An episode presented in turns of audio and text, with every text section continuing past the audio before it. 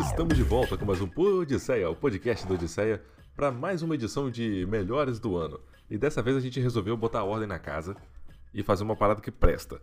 Porque ano passado foi uma confusão. Eu, eu fiz a minha lista, que com certeza é a melhor lista feita nesse site, mas vocês foram rebatendo cada ponto dela, de forma errada e imprecisa. Eu posso ter errado alguns nomes? Posso ter errado o nome de filme? Posso. Mas, no fim das contas, o que conta é a minha lista e ela que foi na lista de melhores do ano. Mas para esse ano a gente mudou um pouquinho e o que, que a gente vai fazer? Vamos passar, dar um apanhado geral nos filmes e aí cada um vai citando alguns filmes que colocaram na, nas próprias listas né, de, de melhores do ano. E aí a gente vai selecionar alguns para fazer a nossa lista aqui em conjunto de melhores filmes do ano. Acho que essa é uma fórmula ideal que a gente estudou anos e anos para tentar aprimorar e vamos testar aqui agora. Escutamos vários podcasts similares que fazem uso da mesma dinâmica para aprender direitinho. Você não disse isso, ninguém escutou podcast nenhum. É, meu nome é Felipe Hoffman e Star Wars estaria aqui se não fosse J.J. Abrams. Caraca. É. É, eu acho, É. eu acho que tá certo. Meu nome é Flávio e, apesar do- de diversos problemas, 2019 foi um, um bom ano pro cinema brasileiro. Foi mesmo, foi, ótimo- realmente foi um bom ano. Foi um ótimo ano pro brasileiro. É, eu sou o Thiago Soares e assim como Marta Cabreira, personagem de Ana de Armas entre Facas e Segredos, é proibido mentir, porque senão você vai vomitar. Aliás, eu queria ter esse poderzinho aí, hein? De se eu não poderia mentir, senão eu vomito. Mas isso não é um poder. É um poder, é uma É, maldição, é um praticamente. poder, pô. É um Você poder, tem né? que falar a verdade sempre. Se a É. pessoa chegar pra você e falar, tão bonita, aí você fala, Não. aí não, aí você vomita na cara da pessoa. Pensa em quantos eu te amos verdadeiros e falsos teria nessa vida, hein? É nesse clima de alegria e verdadeira, de verdadeira alegria. Alegria e verdadeira, puta que pariu. É, que- Pode sentir que faz tempo que a gente não grava o é programa. verdade, eu eu perdi o timing de, de podcast. Tem anos que eu não faço isso aqui. Desde o ano passado, cara. É verdade. Ah, seria a piada do desde o ano passado a nova piada do pavê ou pra comer? Mas certamente. É impressionante isso, cara. Todo ano tem a mesma coisa. E o, Ah, só vou fazer isso ano que vem. Ah, eu fiz ano passado. Ah. Você viu aquela história lá da- do tio que é, a, a tia não fez pavê no, no- na ceia e ele começou a chorar é, Eu vi. porque não podia eu vi fazer a piada do tio do pavê, aí a tia fez uma torta. Aí ele passou meia hora no quarto chorando e voltou falando, mas é torta ou é reta? É, o, o bom é que uma piada não tira o lugar da outra, né? Porque a do pavê é no Natal. E a do, do, ano, do ano passado é agora. Dá- É, o, o- cada o um- tio pode continuar fazendo as duas, sabe? Não- ele não tem que escolher. Sim, cada, Cada piada. piada tem seu lugar no mundo. Exatamente, eu ia falar, cada piada tem seu lugar de fala. Assim como vários filmes desde de 2019 que tiveram lugar de fala.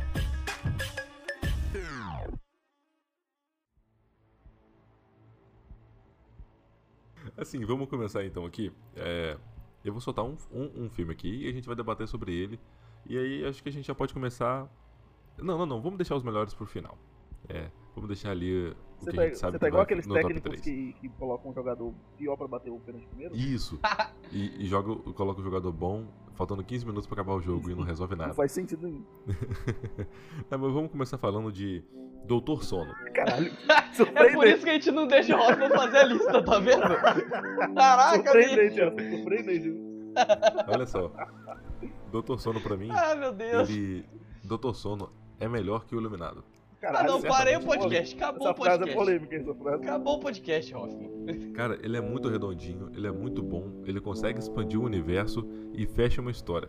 Eu, eu gostei demais de Doutor Sono. E por duas vezes, eu assisti esse filme duas vezes. E ele fica melhor na segunda vez, depois que você já entende algumas coisas. Depois que você aceita que ele vai ter 40 minutos de coisas desnecessárias, Não é coisa desnecessária. é totalmente desnecessário. As coisas acontecem no tempo dela. Desnecessário é três horas e meia de o irlandês. Mas nem Isso é sem chance. Sem chance. Cara, é... Dormi três vezes no filme. no irlandês? Não, Doutor Sono. Não, mentira, irlandês. Não, eu, eu gostei muito de Doutor Sono e me surpreendeu muito positivamente porque conseguiu es- Aliás, explicar ano- muito do- da, da coisa que, que tinha lá o, o- o- a criança, né? Aquele poder psíquico que ela tinha. Ninguém concorda com você, Hoffman. Eu não vi, eu não vou concordar porque eu não, Não, vi. doutor. nenhum site de cultura pop colocou Dr. Sono na lista. Só o É, né? o site de cultura pop pular da ponte, o seu site de cultura pop vai pular também. Faz sentido. É, Doutor Sono vai ser daqui no futuro, vai ser mais prestigiado que o Iluminado, porque consegue explicar as coisas e fechar um arco muito bem fechado e com possibilidade de, de crescer para outros lugares, caso queira. Caso não queira, Tá tudo fechadinho, tá amarradinho, tudo resolvido, tá? Ó, maravilhoso. Eu não vou falar nada porque eu não assisti o filme, mas eu, eu, eu não vi é, pessoas falando essa barbaridade que o falou, que é melhor ser nominado. mas eu vi gente colocando no mesmo patamar, assim. Eu vi. Eu vi algumas pessoas falando bem do filme e tal. Mas é aquela coisa, tipo, eu não. Eu não vi justamente. É bom, cara. eu não vi justamente por ca- porque ele não tava tão hypado, assim. Eu não vi ainda, mas eu pretendo ver. Só que eu não vi.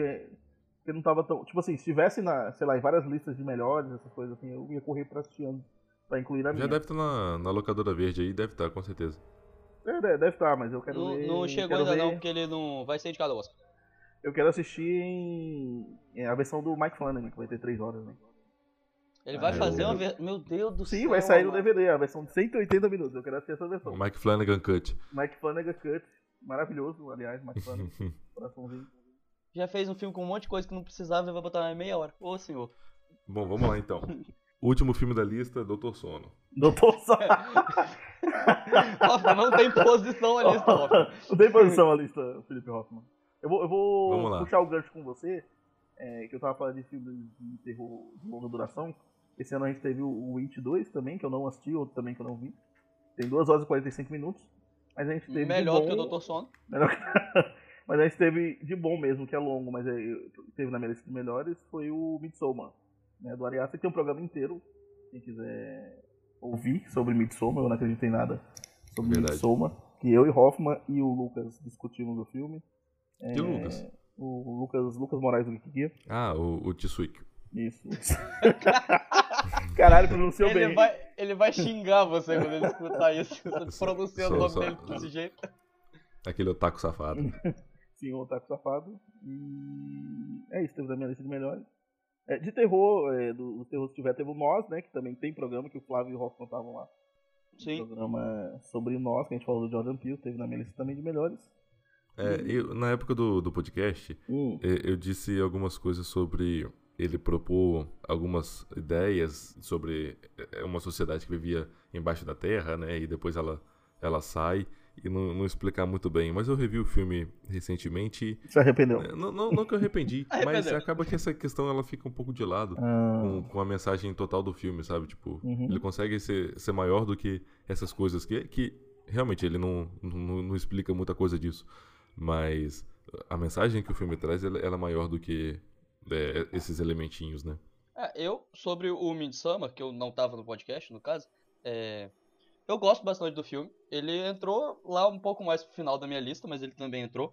Eu, mas eu prefiro o Hereditário, do aham, diretor. Sim, sim. Acho que ele é um filme mas- um pouquinho mais amarrado do que o Midsummer. Apesar de eu Sim. não gostar do final do Hereditário, eu acho ele mais amarrado do que o, o Midsummer, mas por pouca coisa.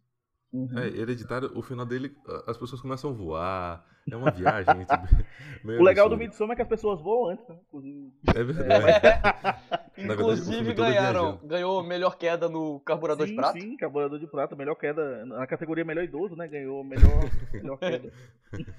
E olha que queda maravilhosa, tá? Uma queda bem feita. Quer dizer, uma delas, a outra não foi tão bem feita assim. A outra é um bonecão caindo total. Aproveitando nessa onda de. Mas sou De- eu de agora, por que, que você tá me é verdade. cortando minha- É, não, é É Flávio. Oxi. verdade, é claro agora. Eu vou, eu vou continuar quase nessa parte de terror. Eu vou pro suspense. Que eu vou, vou pro filme que o Thiago usou na Pera, frase. pera, pera, pera, pera, pera, pera. Fala não, fala não. Faz suspense. Nossa. É, bacana, hein? Eu vou, eu vou pro filme que o Thiago usou como frase de abertura, que é Entre Facas e Segredos. Puta que filmaço. Uma grande surpresa do ano. Eu, eu já tava animado, porque eu gosto bastante do Ryan Johnson, né? Aí é um Johnson maior que Didi Adams. Mas tranquilo. O Último Jedi é o final de Star Wars. Suave. Ah, lá vai o Nerd Chá. Mas não é melhor, não? Não, eu acho que, que como expansão da franquia, é, funciona melhor que, que Ascensão Skywalker. Mas funciona melhor do que a Ascensão Skywalker como qualquer coisa. Não como melodrama. ah, tá. Aí, é, aí realmente não. Não Não tem, não novelão. tem beijo antes da morte. Pois é. Tem- não, até tem. A Uhum. Rose beija o fim antes de morrer. É verdade, tem. Mas aí ela, Ah, tá ela, não, ela não desaparece, nenhum dos dois desaparece, pelo menos. É verdade. Mas voltando pra Entre Facas e Segredos, que é uma das grandes sur... Apesar de eu já estar esperando pelo Ryan Johnson, ele foi uma grande surpresa. Porque ele é mais do que aquele filme de quem matou o Whodunit, né, que a galera Uhum. chama. Porque ele é mais, ele é um whodunit muito bom. Eu acho que as reviravoltas funcionam muito bem, os personagens são muito, muito legais, os diálogos, a maneira como tudo é apresentado funciona muito bem. Mas eu acho que, ao contrário do que a, a Amanda, a namorada do Hoffman, gosta de falar, que no segundo ato não acontece nada, eu acho que o, a melhor parte do Entre Facas e Segredos está justamente no segundo ato do filme. Que é quando ele começa a fazer aquela disputa de classe, fazer aquele estudo sobre como os ricos enxergam os pobres. Uhum. E eu acho que ali é onde que o filme ele tem o, o, o ganho dele, é onde está a melhor parte do filme. É, é, o diferencial dele, a gente pode dizer. E eu acho que funciona muito bem as duas coisas juntas. E a Marta Cabreira é uma personagem maravilhosa. Nossa, incrível. O, um dos melhores personagens do ano. O Daniel Craig faz um ótimo detetive. Ele tá se divertindo Sim. muito com aquele sotaque bizarro Sim, dele. Ele, ele tá muito. Ele, o Daniel Craig, ele tá contido. Assim. Dá pra ver que ele tipo, é um cara que ele tá curtindo tá fazendo. Assim. É, tipo, ele tá, ele é tá se divertindo. Uhum, é, ele tá se divertindo. Ele e o Chris Evans, eu acho que os dois estão se divertindo muito fazendo Sim, sim. O... o Chris Evans parece que ele tá num negócio assim, tipo, puta, não tenho nada pra me prender aqui, não preciso fazer pose. Eu tô de boa, tipo, ele tá nessa vibe, assim. E apesar de ser. E é um personagem que é o oposto dele, né? Porque o Chris Exato. Evans é um cara certinho na vida real sim, também. Sim. Ele é meio sim, que o Capitão América na vida real. E ali ele é o cuzão que vota no Trump, né? Então, tipo, eu acho que funciona muito bem e são ótimos personagens. O Ryan Johnson já tá cogitando fazer uma continuação com o Daniel Craig, resolvendo outros casos, e eu super legal, apoio se continuar nessa vibe. Se pegar um e... elenco tão estelar quanto esse, eu acho que vai ficar fora também. Sim. Acontece que, que, o filme ele é baseado na obra, na obra de Agatha Christie, né? Não. É... Não, não é. É uma é, homenagem é, à Agatha Christie. É uma homenagem só, mas não é... Porque, é, porque tá, se você for é, ver o, aquele lá do Expresso do Oriente, aquele do Expresso do Oriente é uma merda o filme. Eu, não, eu achei uma bosta. E esse aqui tá a mesma pegada, esse aqui tá a mesma pegada e é bom. Vai, vai entender, né? É, tem, tem uma premissa muito parecida com é, A Casa Quebrada, se não me engano, Crooked House, que é a Casa Torta, não sei. Que, que é mais ou menos nessa mesma premissa de matou um senhor e aí descobre quem é. Mas a Agatha é Christie é assim, todo mundo. Agatha Christie. Mas... Isso, é, isso é Agatha Christie. É, essa é a premissa de todos os livros da Agatha Christie. É exatamente então, aí que tá a homenagem. Baseado na obra dela, porra. É homenagem baseada na Porque obra não é baseado em nenhum livro dela. É só uma homenagem ao estilo de, de coisas que ela fazia, a premissa dos livros dela. Pra mim é baseado. Ô oh, senhor Deus Pai. é, Ryan Johnson, ele tá se mostrando um diretor de uma nova geração é, muito bom, assim. Ele dirigiu o episódio de Fly, de Breaking Bad, que pra mim é o melhor episódio da série. Ele é maravilhoso. Ele, ele também dirigiu o Ozymandias, que é melhor do que o Fly. Ozymandias também. Dirigiu o Looper, né? Looper, que é, que é maravilhoso com o Bruce Willis, com a Emily Blunt. E Os Últimos Jedi também, como a gente disse. E ele tá cotado para dirigir uma próxima trilogia de Star Wars sem. que ainda não, é um, não tem nome, né? Ela só foi anunciada. Eu tô duvidando um pouco disso, por causa da, dessa parada, desse clima meio de, de birrinha que parece ter ficado entre ele e o JJ. Uhum. Mas eu tô torcendo, eu tô torcendo para ele, pra, pra rolar essa trilogia, mas eu tô com um pouco de dúvida. Porque parece que a Disney não, não tava feliz com os últimos Jedi, sabe? Tanto que. Porque não faturou que... o que queria faturar com, com os últimos Jedi. Pela glória de Deus, a ascensão não vai, do, não, não vai, vai, não, vai, não vai chegar nos últimos Jedi e eles vão ter que aprender a lição. Não sei, talvez uhum. ajude. Mas é um fato que ficou meio que essa, essa rixazinha. Então eu tô. Eu não sei se vai rolar essa trilogia, mas tomara que role. Porque ele é realmente um ótimo roteirista e um ótimo diretor. Sim, ele tem um. um e, e com Entre Facas e Segredos ele mostrou um, um, um timing cômico muito bom no meio do suspense ele tinha umas sacadas de comédia muito legal e ficava brincando com você, com, com o espectador o tempo todo, é, sobre quem tinha matado quem, enfim.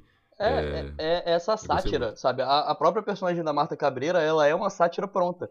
Porque você tem uma personagem sim, sim. num suspense desse tipo, que uma personagem não pode mentir se não vomita, uhum. é, é, é, de um, é de uma bizarrice, mas uma bizarrice tão, tão boa que. que eu, né? é, é, é, criativo, sabe? Porque você não sim. consegue imaginar em que momento você fala, não, é um, um, filme onde todos os personagens mentem, todos podem ser culpados. Uhum. E, e você tem uma personagem que, se ela mentir, ela vomita. Eu acho que outra coisa legal desse filme é, é o lance da, do, do quem matou que a gente estava falando, mas assim, a verdade é revelada antes do segundo ato do filme. Sim. Então você já sim. sabe o que aconteceu. E daí aí você fica, caralho, mas o que, que diabos vai acontecer agora? Aí ele vai tomando outro caminho. É, exato. Você não espera. E como você estava falando dos personagens, é, eu consigo diferenciar todos os personagens pela personalidade deles, assim e você consegue lembrar da personalidade de cada um. Você não fala assim, ah, fulano é parecido com o ciclano, ou isso aqui, esse, esse, tal pessoa aqui é genérica. Não, o personagem da Toni Collette tem uma pegada, aquela dança dela, inclusive, é maravilhosa. Aí tem a personagem da Jamie Lee Curtis também, tem uma outra pegada. Aí tem o do... Eu esqueci o nome daquele ator que faz tudo, Michael Shannon. Tipo, é outro cara diferente. Cada um tem uma vibe, assim. Sabe? Sim, sim. É bem E, legal. Massa. e por mais que eles não sejam protagonistas do filme, né, que eles são claramente coadjuvantes, eles têm bem menos espaço de tela, eles têm as funções específicas, é tudo muito direitinho, ele é um filme que ele é bem redondinho. E se você prestar atenção, é, se for um- um- uma pessoa mais atenta, até consegue matar quem foi o, o assassino, né? É, de cara, assim. É, é, é a parada, a gente vai dar spoiler? É isso que eu ia perguntar. Vai, vai dar spoiler sim. eu vou- é, Gente, esse, esse podcast tem spoiler, tá? Depois de 15 minutos de gravação. É, é igual o Thiago falou, quem mata. É, quem, é meio que um quem matou, entre aspas, né? Porque tem- rola uma parada de, de passagem. É, é, é um, é um mistério que ele é bem construído. Eu acho que Sim. dá pra gente falar sem revelar. Porque quem matou acaba sendo revelado antes, mas tem alguém por trás dessa pessoa, né? Um- São várias É, verdades. inclusive, né? eu acho que. Inclusive, eu acho que o filme ele vai por um caminho que eu não tava esperando. Que eu, eu achava, a princípio, que seria o, o filme inteiro tentando descobrir quem foi é, o assassino dentro, Sim. dentro da família, né? Uhum. E acaba ele indo pra uma outra via, uma- é, com, com essa menina que vomita, com.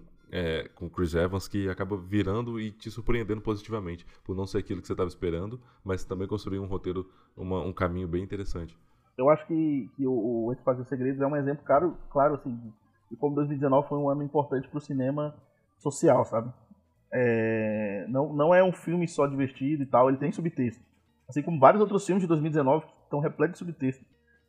E, tipo, tem, é, sub, tem o subtexto, tem a crítica social que não é embutida, que tá clara, mas tem muitos filmes repletos de subtexto. E um desses filmes é o Read Your Not, que é o Casamento Sangrento aqui no Brasil. E entrou na lista nos últimos segundos, que entrou no look pra, pra assistir, foi lançado esse ano. É, eu e Flávio assistimos, eu liguei pro Flávio, o Flávio viu também. E também outro, outro filme, é um terror com suspense, mistura comédia também.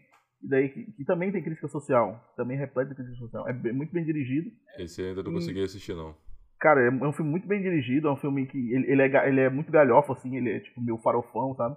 Mas ele não Uhum. perde o subtexto que ele tem, assim. É, de- ele é um filme B, que ele não esconde que ele é um filme B. Exato, não ele- tem ele- vergonha de ser um filme B. Mas só que é exato, ele é um filme B que ele acaba tendo uma direção que funciona dentro disso, ela não faz nada demais, nada de absurdo. Nossa, tipo, Jordan Peele, não é o Jordan Peele, tipo, mas é, um- é uma parada que é feita muito direitinho, sabe? Usa o gore muito bem, tem sangue do jeito certo. É, é tudo muito bem construidinho e exatamente tem esse subtexto, sabe? Que geralmente filmes B não tem. Tipo, é aquela, é aquela coisa, questão de privilégios, questão de, de, de, é, luta de classes. É, eu, eu- tem, uma, tem uma fala do, do, do Jurandir Filho, ele falou que os únicos filmes de 2019 que tinham tido crítica social era o Coringa e o Parasita. Eu discordei, eu discordei muito quando ele falou isso, porque o tanto de filme de 2019 que saiu com crítica social, é, que tem que, é, não só crítica clara, como eu falei, como Parasita, que é uma crítica clara que a gente vai mencionar depois até, mas filmes que têm é, claramente críticas ao sistema, ao patriarcado, como Na o verdade, Read Your eu acho que o Parasita ele acaba nem sendo subtexto, é texto mesmo. Não, é sabe? texto mesmo. É bem expositivo. É bem, É expositivo, bem claro. Não, É, assim, faz cara, muito mais parte da trama do que o, o, o Casamento Sangrento, por exemplo. sabe? O Casamento Exato, Sangrento ele tá exato. ali num segundo plano, é algo que tá aham.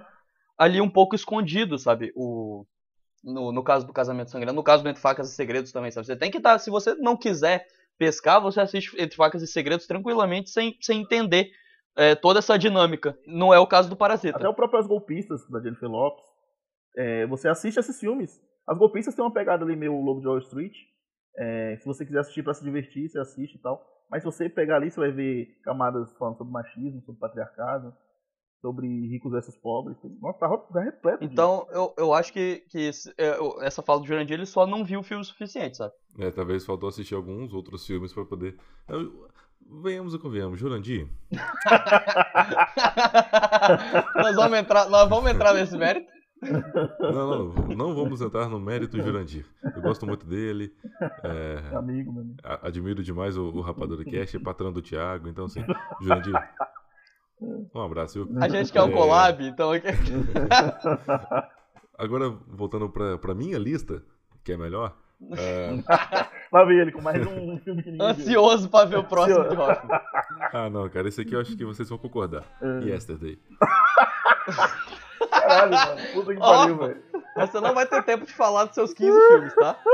Yesterday é maravilhoso. Eu adoro esse filme, cara. É- é- ele é um, um, um romance é, tão, tão gostoso de assistir, tão fora da caixinha por trazer uma, uma ideia aqui, que já até é batida, mas dá uma roupagem nova pra ela, que é muito legal, assim. Eu, eu gostei demais tanto da trilha sonora, claro, né? Porque Beatles é universal, mas da ideia que ele trouxe de puxar essa coisa de se os Beatles sumissem e eu, só eu que lembro das músicas e preciso passar esse legado para frente. Será que eu seria o sexto, o quinto Beatle? Cara, tirando, tirando a parte que eu assisti com a minha consagrada, é, eu achei bem mais, bem mais ou menos. Pra mim é um, é um dos filmes mais fracos do Danny Boyle. Pra mim não, não parece o Danny Boyle. Tem uma parte. É, o primeiro lado do filme é o Danny Boyle. Tem umas surtadas ali. Tem umas surtadas, tem umas deprê ali, que o Danny Boyle é o diretor mais deprê que existe. Pra mim é, tipo, foi uma escolha que eu falei, caralho, escolher o Danny Boyle fazer um filme good vibes assim. É, e, e, tem a edição, que é bem Danny Boyle. Tem Real, uma parada então, de edição sim, rápida sim. que é, é bem verdade, Danny Boyle. Não, sim, o primeiro ato do filme é o Danny Boyle total. Aí vai o segundo ato, que é até legalzinho. O terceiro ato vira outro filme. O terceiro ato destrói pra mim tudo que aconteceu nos dois atos anteriores. Caraca, mano, vira um filme de romance qualquer. Sabe? Eu gosto bastante do filme. Não o suficiente para entrar em lista de melhores. É, sim, exato. Porque eu acho que quando ele vira, ele fica parecendo que ele quer ser um filme sobre ética, mas ele não é um filme sobre ética. Sabe? Ele fica naquele dilema que ele não se aprofunda. Mas assim, mas eu gosto do filme. Como um romance, eu acho um romance bem legalzinho. É um filme good vibe legal, mas não concordo que ele tá entre os melhores do ano, não. Tem uns planos do Danny Boyle, do plano aberto que o Danny Boyle gosta de fazer, assim. Personagem uh -huh. pequeno e, e, o plano gigante, assim. Eu acho muito bonito. Mas eu acho que ele, no terceiro ato, ele perde muito. Eu gosto quando ele canta Help, que é um pedido de socorro pra ele mesmo. É... Pedido de socorro pro espectador pra acabar o filme. É.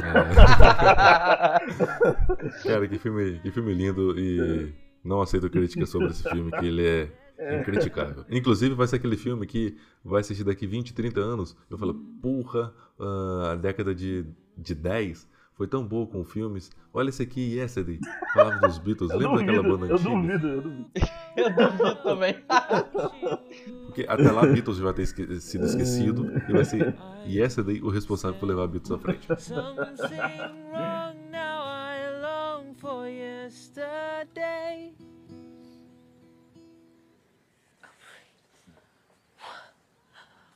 What the hell was that?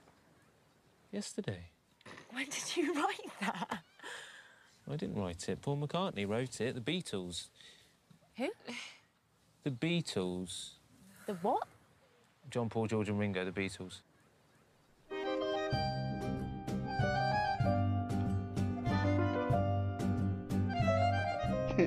Próximo, então, já que o Thiago já falou de casamento sangrento, você falou. Pera aí, de... rapidão.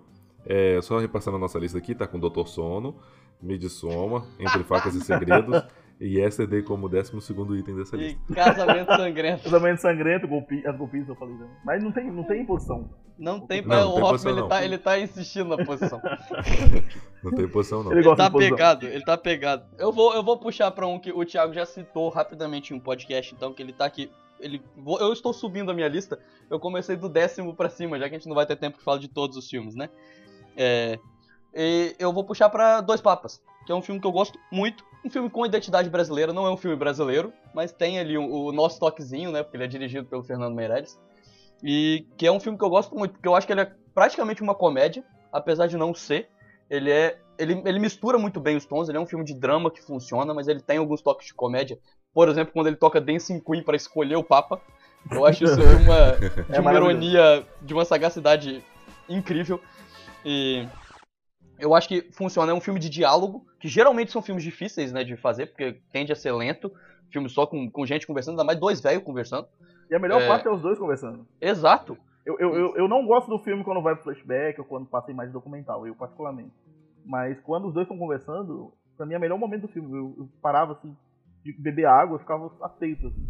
É porque os dois o tempo todo eles ficam se provocando, né? Parece que um dá deixa pro outro uhum. e aí eles ficam jogando o texto um com o outro, tipo, é de que, que a experiência traz, né? Assim, o, Anthony uhum. Hopkins e o Jonathan Price, eles são bem velhos, mas já tão experientes na arte de atuar que, que, que, eles conseguem levar o texto da forma deles, né? É total um filme de atuação, sabe? O filme é deles, o filme é ali. Eu gosto dos flashbacks, mas assim, eu gosto talvez por uma relação com o Papa Francisco, por ser católico e tal, eu, eu gosto de como esse flashback é, apresenta novas camadas dele. Mas eu entendo o, o que você está dizendo. O flashback ele quebra um pouco o filme em alguns momentos. Os melhores momentos do filme realmente estão ali no, no diálogo dos dois. Até porque o ator que faz o Papa Francisco mais novo não é tão bom quanto o Anthony Hopkins e o Jonathan Price. Ele é bom, mas não tanto.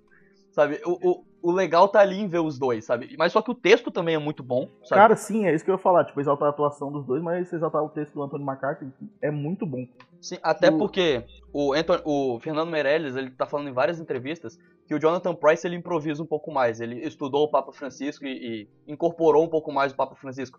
Mas quando perguntam sobre os dois, ele já falou, eu já vi ele falando isso em umas três ou quatro entrevistas, que o Anthony Hopkins ele é muito preciso. Que ele pediu pra não mexerem no roteiro do filme, tipo, três meses antes de começarem a gravar. Então, aquilo ali que ele fala é basicamente aquilo ali, sabe? Tipo, o, o- é o texto, sabe? Não é os dois que tiraram aquilo da cabeça deles em um momento de liberdade, sabe? É aquilo. Só que também tem improviso, porque eu vi uma. A Netflix soltou, acho que essa semana, um videozinho sobre dois papas. E o Fernando Meirelles falou que aquela música que o Anthony Hopkins toca no piano, que o, o Papa toca no piano, né? Foi, é uma composição do Anthony Hopkins. Porque ele chegou lá com aquilo e falou: "Ah, Isso aqui é tal música. E ele tocou, eles gravaram. Na hora que eles. Aí gravaram, na hora que eles foram procurar os direitos da música, né? Pra, pra poder ter a música no filme, eles viram que tinha algumas notas diferentes. Aí foram perguntar pro Anthony Hopkins e falaram: "Não, Eu escrevi isso que eu achei que era música. Anthony Hopkins ganhou dois salários, então. O direito autoral da música e o salário É. da atuação do filme. A Izzy, uma amiga nossa, Mindy Flávio, ela disse que esse filme só existe por causa do Jonathan Price, porque se não fosse ele ser igual o Papa Francisco, esse igual. filme não existiria. É Nasceu do meme, né? É idêntico, cara. Sim. É Eu, idêntico. eu assisti Nasceu o filme com a minha mãe, e ali no final o Papa Francisco aparece é, ele mesmo, né? Sim, ele e o, e o, o Ratzinger. Exato. Só que um pouquinho antes minha mãe virou e falou: agora é o Papa mesmo. Eu falei: não, mãe, continua sendo ator. Aí deu mais umas duas cenas, agora é o Papa. Eu falei: não, mãe, continua sendo ator. Aí depois que É tipo aparece o Papa, eu fala, já "Ah, chegou? agora é o Papa. mãe." É o burro. A gente já chegou? Por- Não, não, porque- burro, a gente já chegou aí. É muito igual. É muito igual. Cara, é parecido mesmo. Eu acho que o filme ele ganha você no início. é Aquela piada lá. Ela, ele fala pro presidente de telemarketing que ele é o Papa. Como Papa? Like, like a Papa? Aí ele fala, yes. Aí a menina desliga. Todo mundo no cinema, assim, que eu tava, deu risada. É, e aí eu falei, caraca, pronto, ganhou todo mundo e vai, seguiu e foi isso. Essa, essa, essa pegada documental do filme é muito legal. É, tanto na questão da fotografia, quanto no, no texto mesmo, né? Então, ele deixa com o filme com um jeito diferente, assim, não é aquela biografia, aquela história é, precisa sobre dois papas, sobre um papa que entra no lugar do outro. Não, tem, tem uma pegada documental e brinca com isso o tempo todo, assim. Isso é, É, muito legal. É isso que eu ia falar. Tipo, o texto é muito bom, o- a atuação é muito boa, e por mais que a direção esteja ali em segundo plano, ela é muito importante, porque o jeito como o Meirelles filma é o que mantém o ritmo do filme. É, ele corta muito rápido, ele não deixa a câmera parada muito tempo em um só, ele, ele, ele pega as expressões dos atores muito bem. Eu acho que, que é um filme que a direção poderia atrapalhar. Ainda seria, se não fosse aquela direção, ainda seria um filme com um texto muito bom, com atuações muito boas, mas seria um filme bem mais lento e que talvez não prendesse a galera tanto. Assim, é, esse ano, por exemplo, a Netflix, ela, além de Dois Papas, ela veio com filmes incríveis, assim, filmes de premiação. É, tem o irlandês que a gente mencionou um pouquinho, mas a gente vai falar mais ainda. É, teve o Meu Nome é Dolly Match com o Ed Murphy e com Wesley Snipes, que eu acho incrível, eu acho, eu acho que ele resgata muito dessa desse, da época do Black Exploitation. Real, traz diálogo- diálogos muito engraçados, assim, o Ed Murphy tá excelente, assim como o Wesley Snipes também tá insano. Só que eu quero ressaltar aqui, pra mim, que é o melhor filme da Netflix desse ano, é, do ano, do ano passado pelo menos, é o História do Casamento, que foi o filme que me fez desabar, assim, o filme inteiro. Desde o começo do filme, quando um descreveu o outro do casal, eu já tava emocionado. E Então, eu não chorei, mas acho um puta filme. E o final do filme, quando ela amarra o cadastro dele, eu já, eu já tava chorando, já minha mãe perguntando o que, que tá acontecendo, e eu. Mãe, é o filme. Ela fala, não, não é o filme, não, eu sei, deve estar acontecendo alguma coisa. Eu falei, não, mãe, é o filme. Aí sua namorada terminou com você? Não, é o filme, mãe. É, essa- inclusive nessa cena do início, que cada um tá lendo é, a descrição do outro, Uhum. é, eu achei que o filme ia, ia seguir Ia ser a história de um casamento, dois. mas não é uma história de isso, casamento. e até chegar no, no divórcio, mas não. Ali, quando eles estão lendo aquelas coisas, eles já estão no divórcio e é tudo que um pensava do outro, mas em processo de divórcio. E aí o filme constrói tudo a partir disso e, e ele vai te desmontando a cada monólogo. Puta que pariu. velho. Já, Eu- já- a voz fica embargada só de lembrar. Eu gosto muito do, do Noah Baumbach, que é o marido da Greta Gerwig. Ele é um cara que. Que é, casal, por sinal, né? Que, que casal maravilhoso, né? Mas é um cara que ele faz um, uns filmes, tipo, ele fez o Francis Isaac, também tá na Netflix. Ele fez o Merit. Só que o Francis A, é, é, o Merit tem menos isso, mas o Francis A ele tem essa parada que, tipo, situações desconfortáveis, situações. Claramente você são feitas pra te emocionar, só que ao mesmo tempo não, sabe? Tipo, é aquela cena que ele não adiciona uma música triste, tipo, chore agora. Ou agora você vai ficar alegre. Ele, ele não é assim. Ele, ele deixa filmar com uma vida. Tipo, é, as coisas vão acontecendo, a câmera dele fica lá paradinha. E é isso. Sabe? Que nem na cena lá, a melhor cena do filme, que é a cena do diálogo dos dois ali, da briga dos Na dois. casa, né? Na casa, que ele soca a parede, que ele chora Cara, no final. aquilo ele fala, eu quero que você morra. Puta, aquilo ali, cara, não tem Aquilo é hipnotizante. O texto é foda, a- o movimento de câmera é foda, a atuação do Adam Driver da Scarlett Johansson tipo, é o ápice do filme total. Tipo, aquilo é hipnotizante. Eu- Eu não conseguia piscar na cena, fiquei assim, caralho, o que que tá acontecendo aqui, bicho? É, é muito foda, é muito E aquela foda. coisa, tipo, quando eu tô vendo filme em casa, eu pelo menos, eu pauso, vou no banheiro, ou às vezes pego um celular e vejo alguma coisa. Não pode! Não pode, viu? Alô, Pablo Vilaça. Aliás, bloqueado por Pablo Vilaça, hein, no Twitter, ano passado. Uma conquista aí em 2019. Parabéns! Mas eu, eu, às vezes, vou no banheiro, às vezes vou comer alguma É coisa. a tríade Pablo Vilaça, Mauro César E e. É, Bolsonaro. não, brincadeira. Jura de filho. Não, mas É, cara, se o seu patrão te bloquear, você tá demitido, com certeza. Da, Não, da cultura falando- pop é, é Pablo Vilaça, Jurandir Filho e Marcelo Hess. E o EA Nerd. tira, o- tira, tira o resto. Tira o resto. Às vezes eu concordo com o resto. É, o resto é legal. Ele vê o filme numa ótica diferente. É, mano, ele, as reviews dele são maravilhosas, porque ele fala um É. negócio que você nem entende. Que diabos ele quis dizer ele Não, mas assim, e- o, o Hessel ele propõe uma discussão sobre o filme. Pode ser é, discutir a partir da crítica dele se é bosta ou não. Mas ele propõe uma crítica diferente. Aquele, o resto é aquele cara, por exemplo, assim, a gente vai falar de Parasita, vamos supor.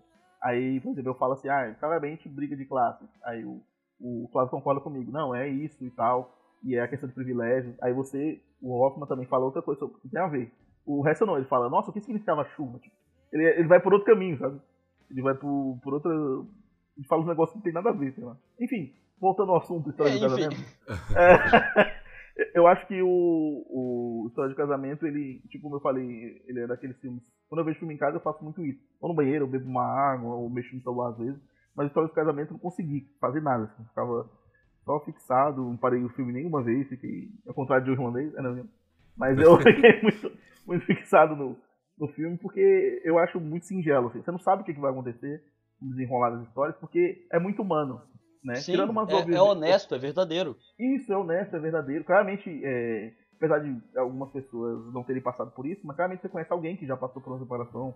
Então você sabe que, que realmente é um, é um momento duro da vida. né? É então, muito difícil. Só que aí eu falei isso na rádio, eu acho que o filme ele pega as pessoas muito de acordo, exatamente por ele ter essa honestidade, esse, esse- essa verdade presa nele, ele pega as pessoas de acordo com as próprias experiências. Então as pessoas elas vão enxergar o filme de jeitos diferentes. Por Aham. exemplo, eu vi você falando sobre o filme, a, a minha visão não foi pessimista sobre o filme.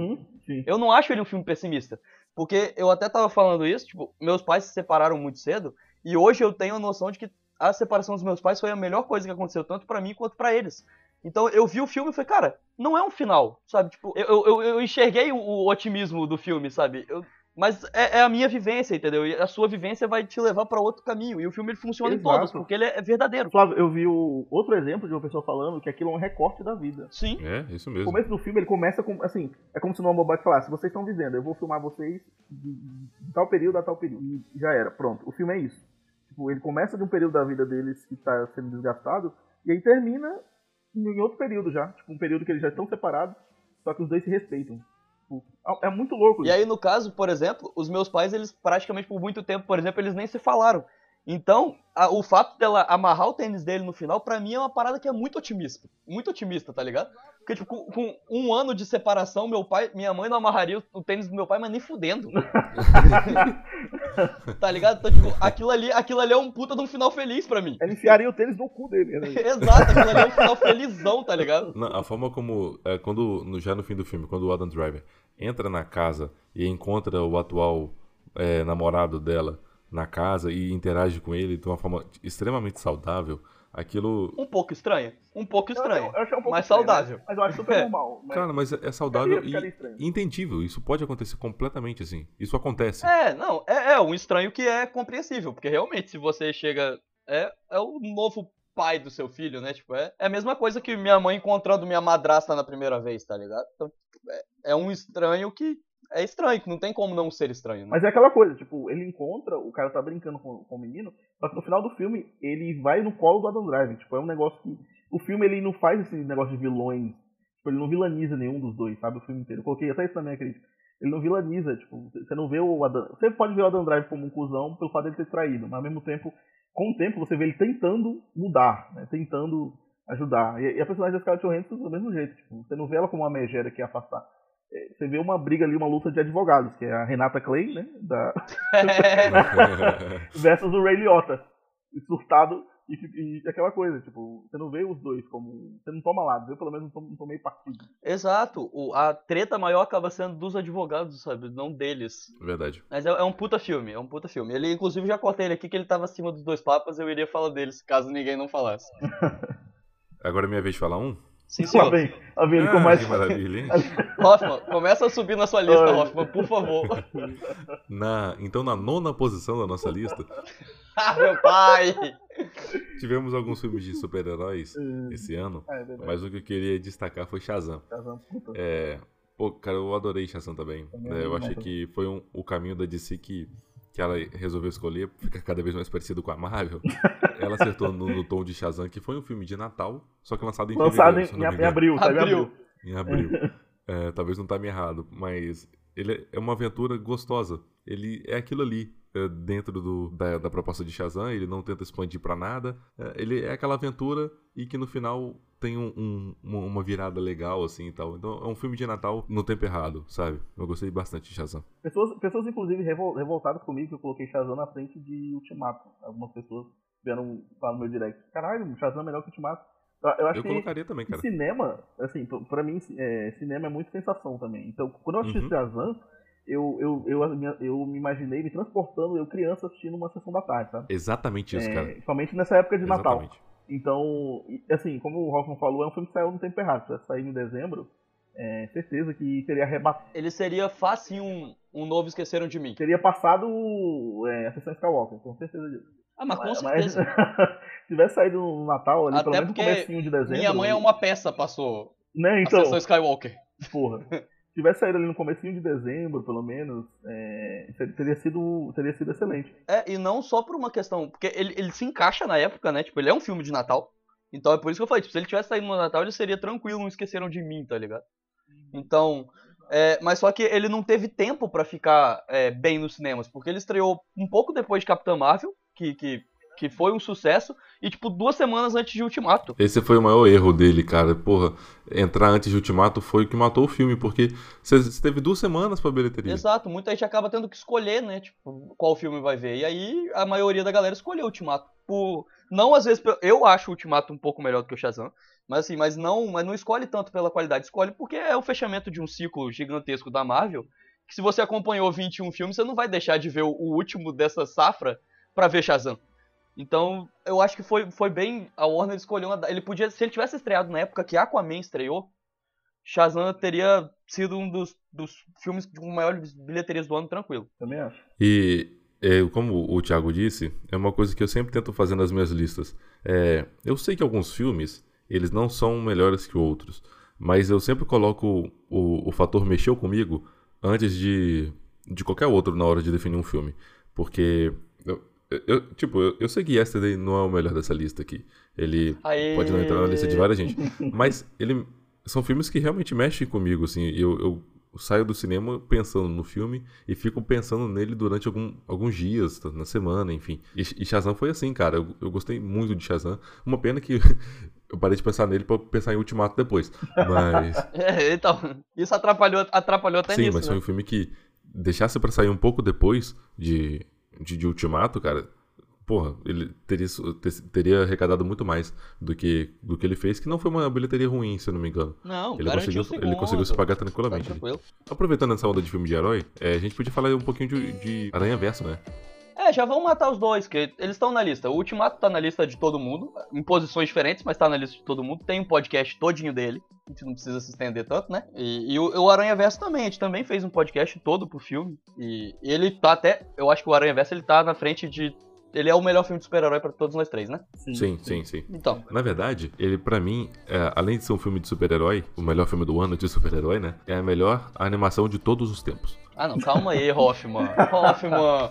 Hoffman, Calma, calma. segura. Ele tem que passar pelo teste do tempo ainda, Hoffman. Calma. Ó, o, o Calma. Miyazaki ele faz filmes maravilhosos, é, a Pixar faz filmes maravilhosos, mas Hoffman tá Tá emocionado. gente. emocionado, tô sentindo. a estética é diferenciada, tudo que conseguiu encaixar dentro de um filme que foi Aranha Verso, muda o jeito de pensar filmes de animação daqui pra frente. Pode anotar o que eu tô dizendo. Não, eu não, não, não discordo. Eu só não sei se ele. Eu só acho que pra ele ser o melhor filme de todos os tempos, ele ainda precisa passar pelo teste do tempo. Que mané tempo, rapaz? Sabe? Eu acho, que, eu acho que é cedo pra falar isso, com essa ênfase, mas que ele vai influenciar as animações.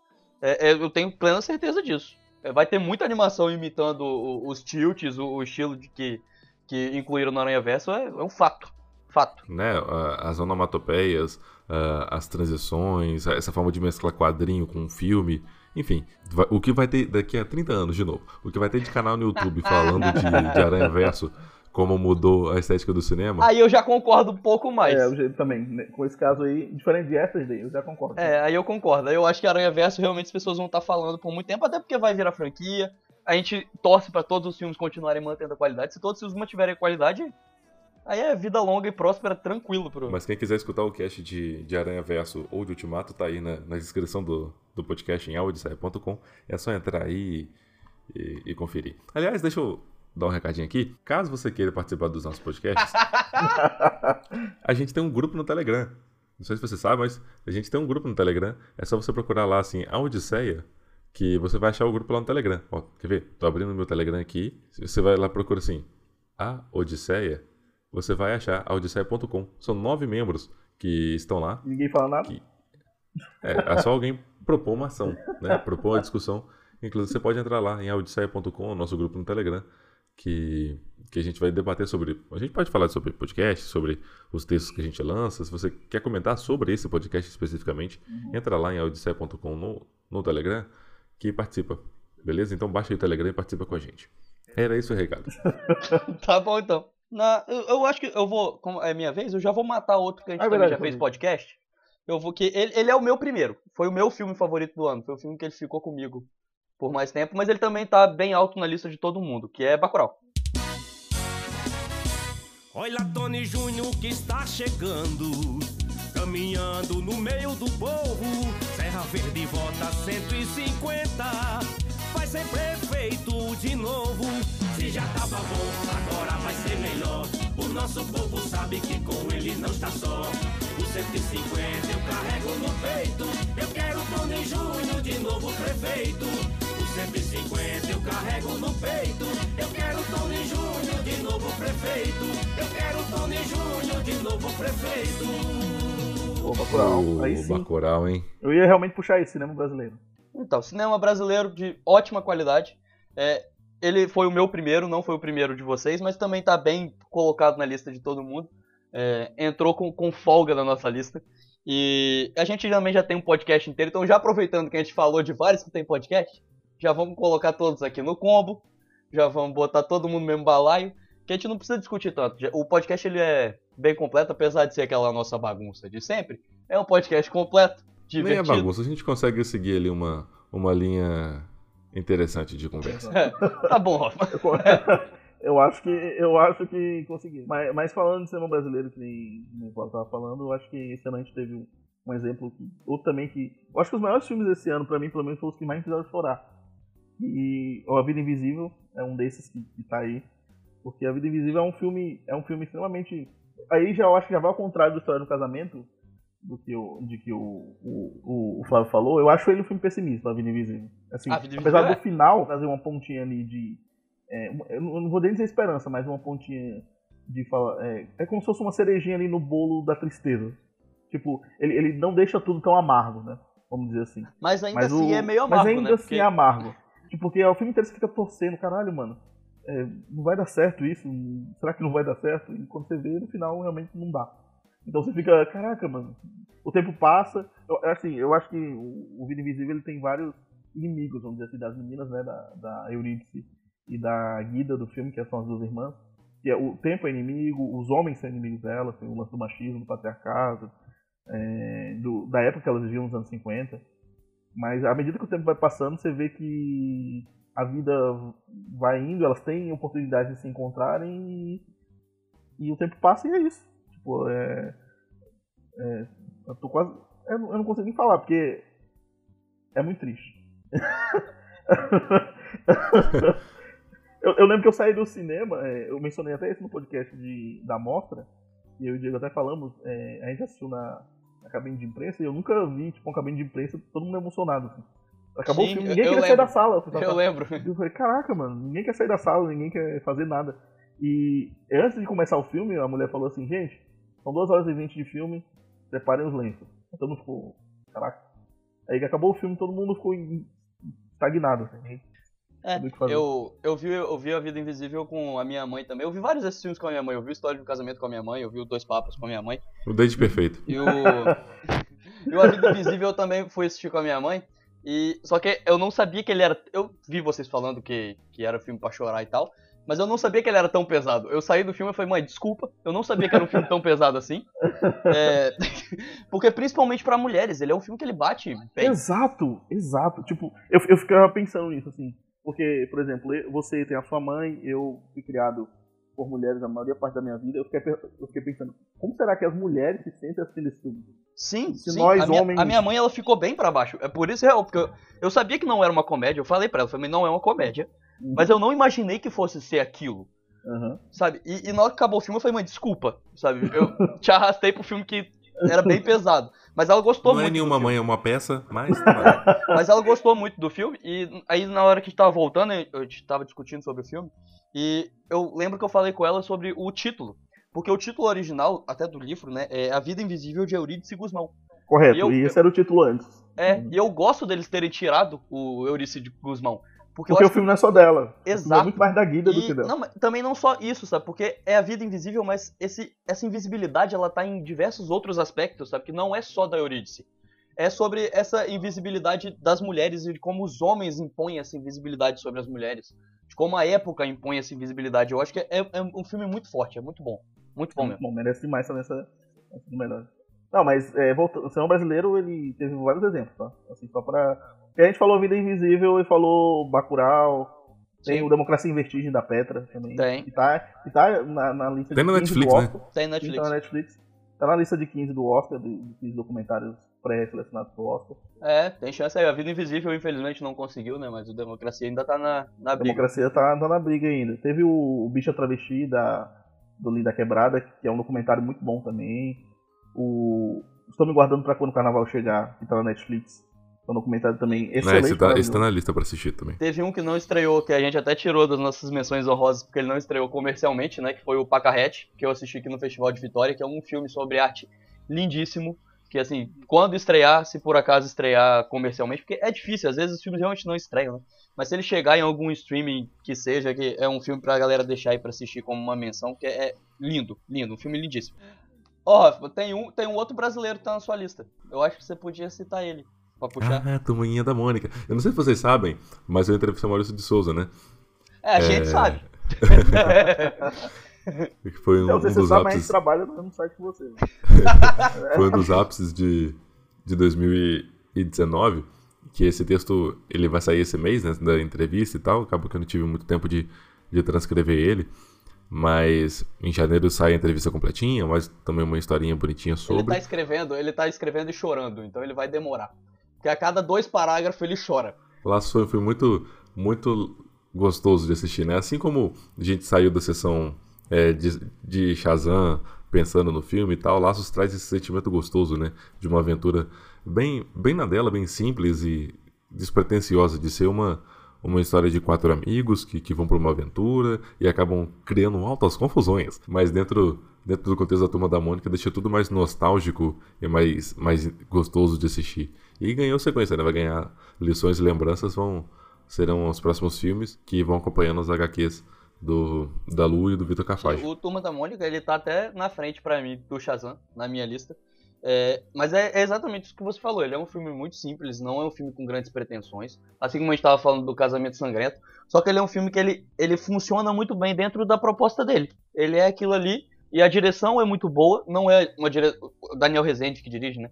Não é um- uma direção tão genial quanto a de Bingo. Mas que, que se encaixa muito bem com a proposta. de- de- que tem várias dificuldades, porque trabalhar com criança não é fácil. É, e, e o filme consegue fazer tudo isso muito direitinho e, e levar esse universo de um jeito bem legal, bem nostálgico pra galera. Então, ele merece bem essa lista.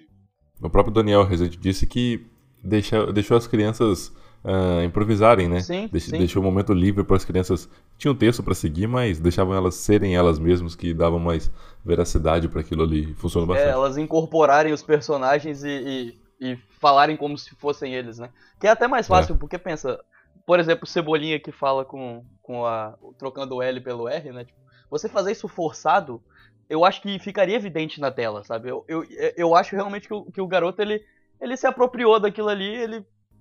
Não como um ator de método, tá ligado? Não como uma pessoa surtada que fica trocando o L pelo R a vida toda pra, pra coisar, mas naquele, num jeito bem infantil que eu acho que funciona, que, que passa a verdade. Faltava um filme bem feito da Turma da Mônica. Assim, a gente tem um, um muito legal, na verdade são dois, né? Do Menino Maluquinho, que é feito do Zeraldo e que é contemporâneo do Maurício de Souza. Então, a gente não tinha. Eu acho que até demorou, até, né? Até demorou ter um filme da Turma da Mônica. É verdade, demorou É, bastante. tinham as E eu vi animações, um- né, por muito tempo. Eu vi uma crítica, não sei se foi no Letterboxd ou, ou no IMDB, de um gringo falando sobre. Ó, que legal. E um olhar estrangeiro do filme, né?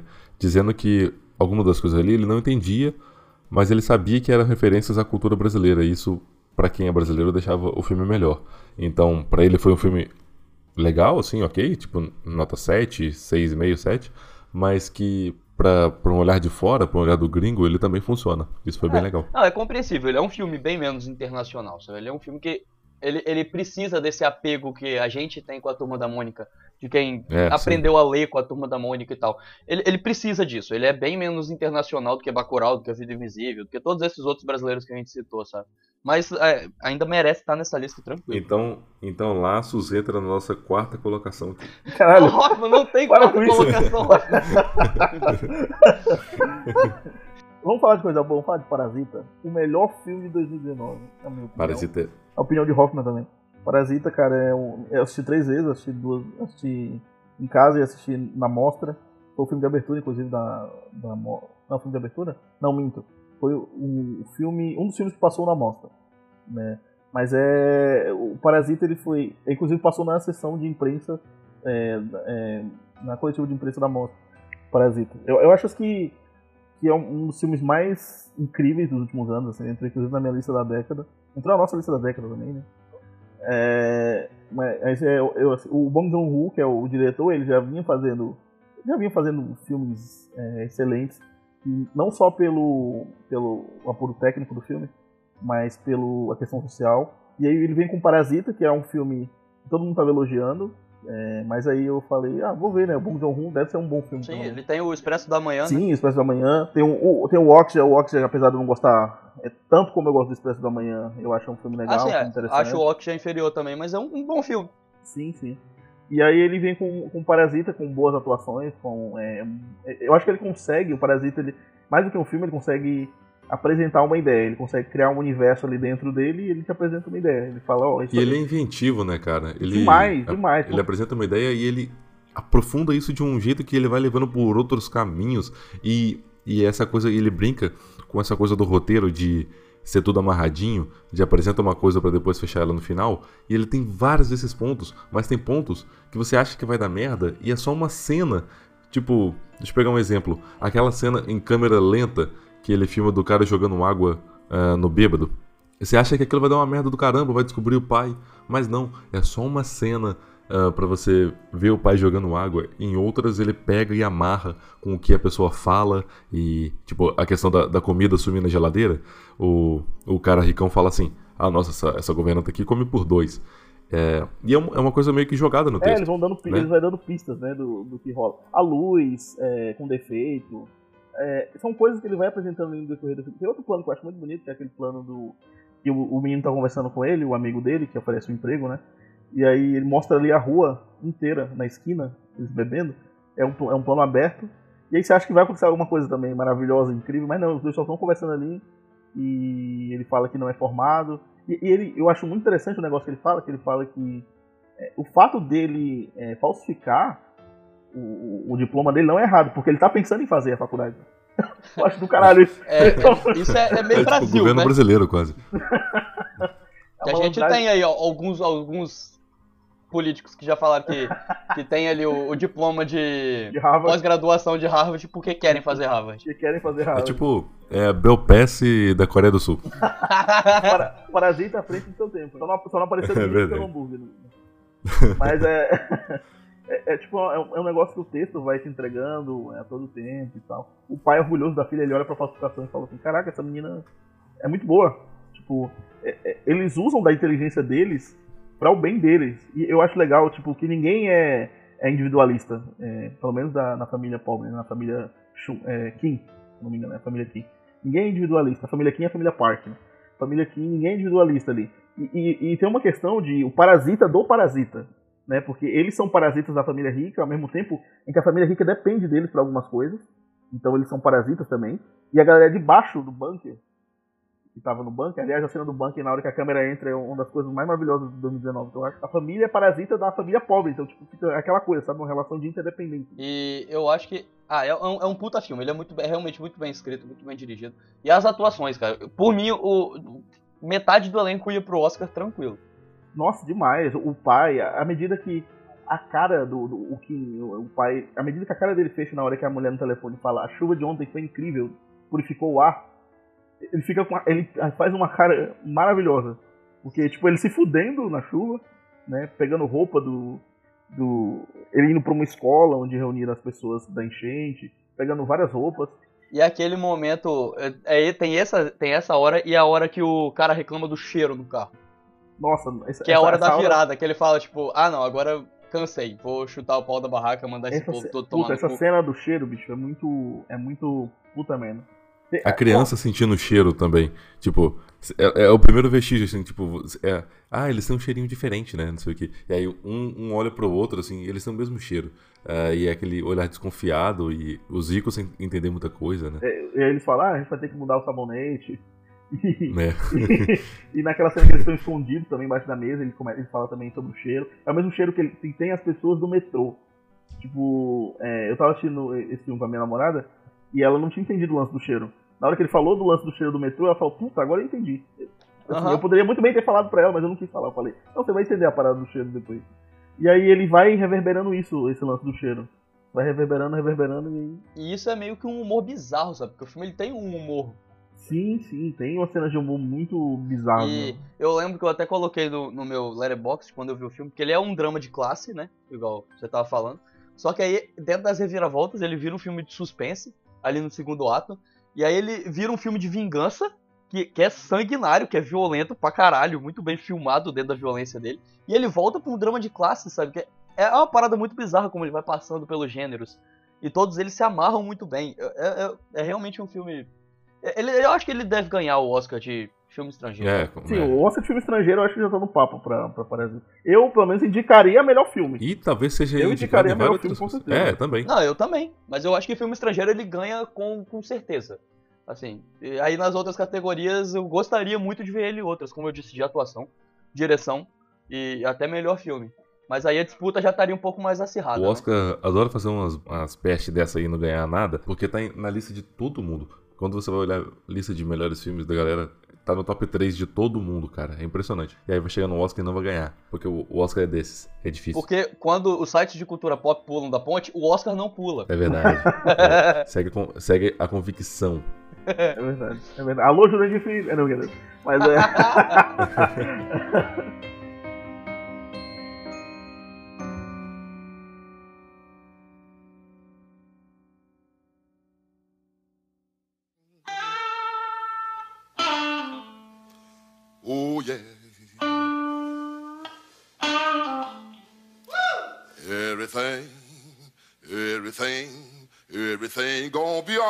this morning. Oh yeah.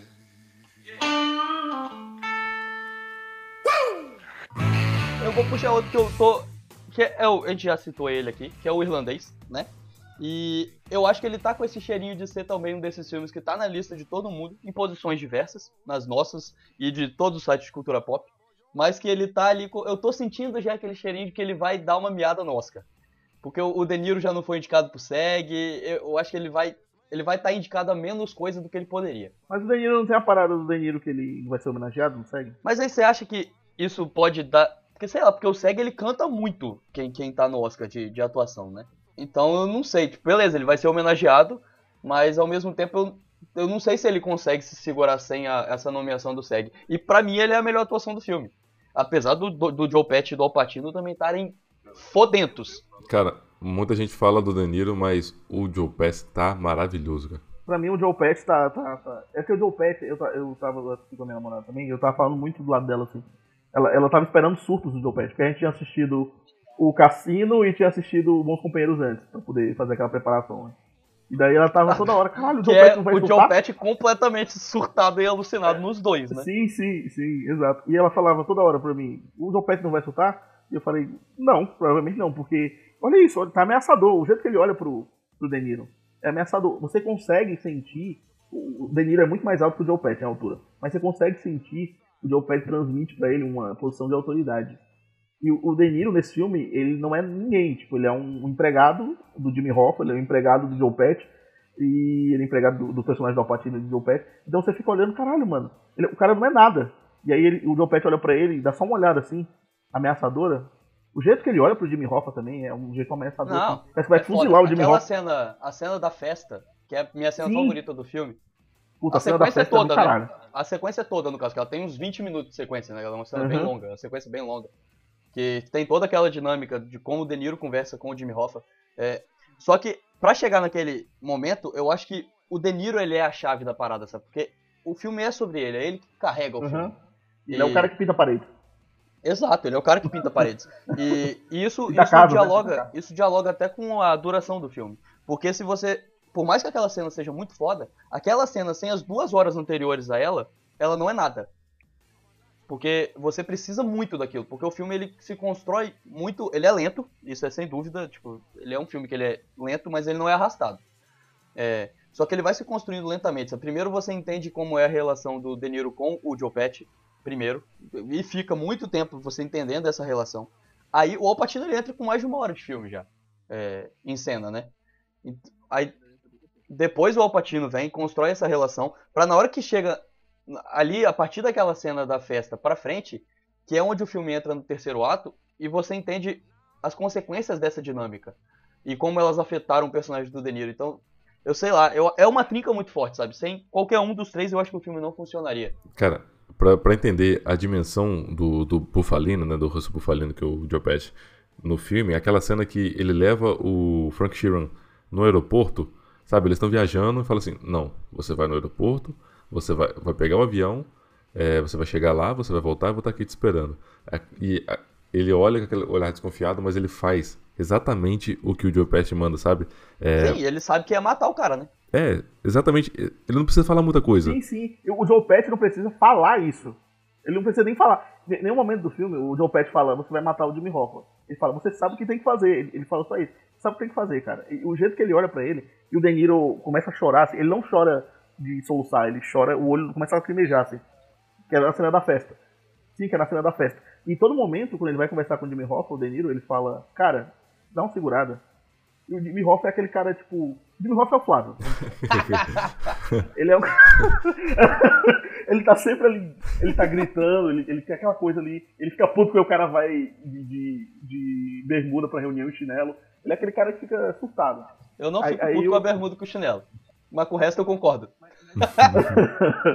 ele, o Jimmy Hoffa é mais energético, aí o De Niro chega pra ele e fala, dá uma segurada, pelo amor, não, vai dar certo e tal. O Jimmy Hoffa, não, eu vou fazer acontecer, eu quero matar, tipo, não, não literalmente, mas ele fala, ah, vou fazer isso, vou fazer aquilo, vou fazer isso. E a galera fica puta, porque a máfia é muito pianinho. Tipo, ele quer fazer as coisas bem caladinha e tal. E daí vai, ele meio que ferra tudo. Então o De Niro não tem o que fazer. Ele fica meio que. Eu não tô falando que De Niro tá certo, né, o personagem Não, claro. dele. Mas ele, ele meio que fica meio sem saber o que fazer ali. Ele fala, caralho, é minha família, é, eu, eu dou ganha-pão pra eles, e ao mesmo tempo é meu amigo. Então fica aquela coisa. É, é, é um filme muito forte, é exatamente a maneira como isso se constrói, como isso chega no final, que eu acho que o filme tem um, um terceiro ato muito foda, e principalmente os, sei lá, os 15 minutos finais. Que é aquela hora de contemplação do De Niro idoso e, e semi-morto já, né? É, que é exatamente ali onde aquele filme chega, que é o momento de contemplação, que é onde O, o Scorsese também olha pra trás, todo mundo olha pra trás e, e dá essa roupagem, porque ele é um filme de máfia, e é como você falou, o Joe Pesci, a duração, o ritmo do filme, tudo acompanha. É tudo muito diferente do, do Cassino e do Bons Companheiros, e é proposital. Porque ele é um filme sobre máfia que ele é uma visão diferente. Ele é um filme também extremamente melancólico, extremamente pessimista, Eu acho que é um dos filmes mais melancólicos do Scorsese. total. Tipo, de- É sim, Cara, se bem que ele tem. Ele lançou Silêncio há pouco tempo. Silêncio também é bem melancólico. O silêncio é bem triste. Você fica, caraca, ele, ele tá nessa pegada agora, né? Será que ele tá bem? Será que ele quer dizer alguma ele, coisa? ele, ele não tá bem, porque ele nunca precisou opinar muito sobre as coisas, né? Agora ele tá. Ah, é verdade. ele- Eu não vi tá- Coringa nessa porra. A Marvel é tudo parque de diversão.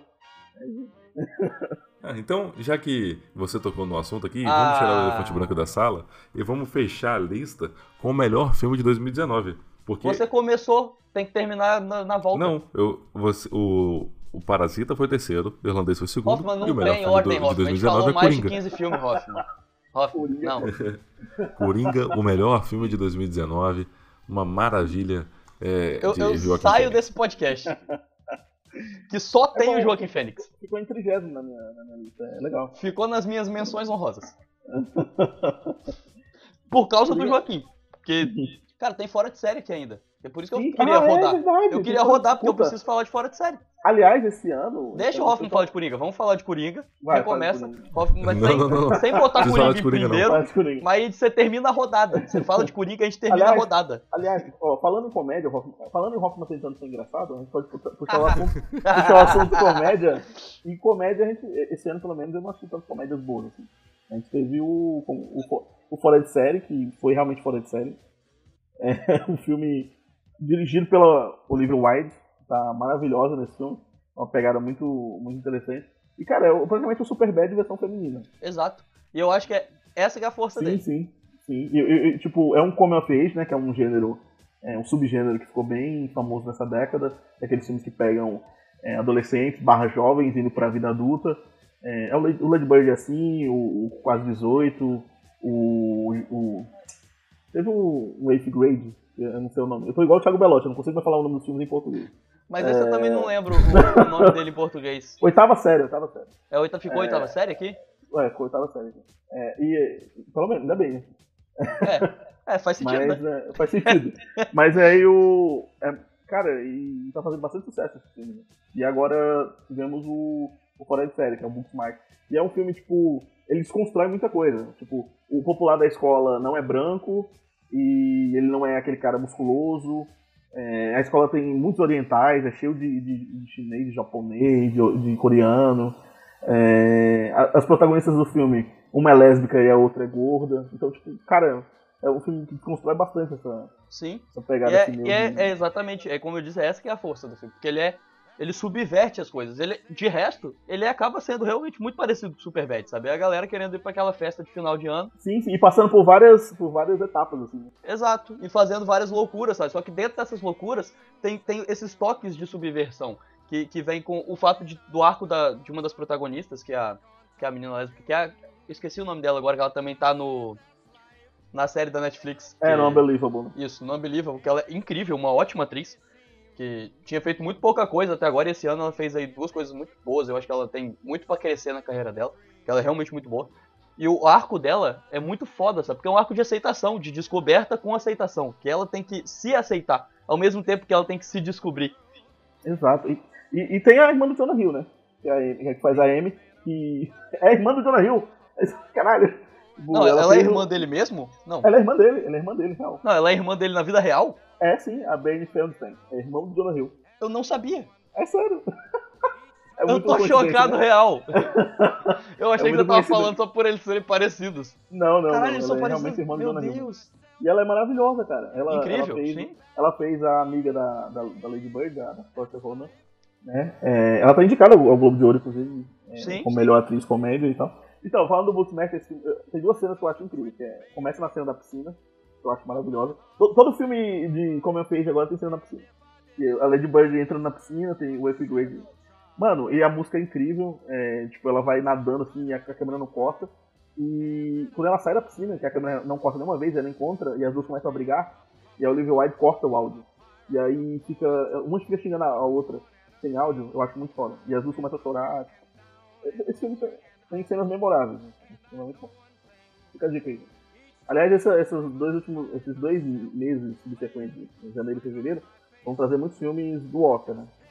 É, o Oscar, inclusive, acontece no dia 9 de São fevereiro. produções de 2019 nos Estados Unidos, né, mas que não vão entrar na nossa lista porque. E, isso, porque saíram aqui em 2020. Vão sair Exato. aqui em 2020. Eu entendi. É, inclusive, o Oscar é no dia 9 e vai ter filme que vai estrear depois do dia 9, porque não faz nenhum sentido. Eu gostei da nossa lista de melhores do ano desse ano. Também, também foi boa. Ficou uma boa lista. A gente nem precisou ficar mudando posição. Ah, eu também gostei. Eu- Eu achei que foi uma lista honesta, principalmente porque Coringa ficou em primeiro e Dr. Sono ficou em último. Então eu comecei e fechei a lista.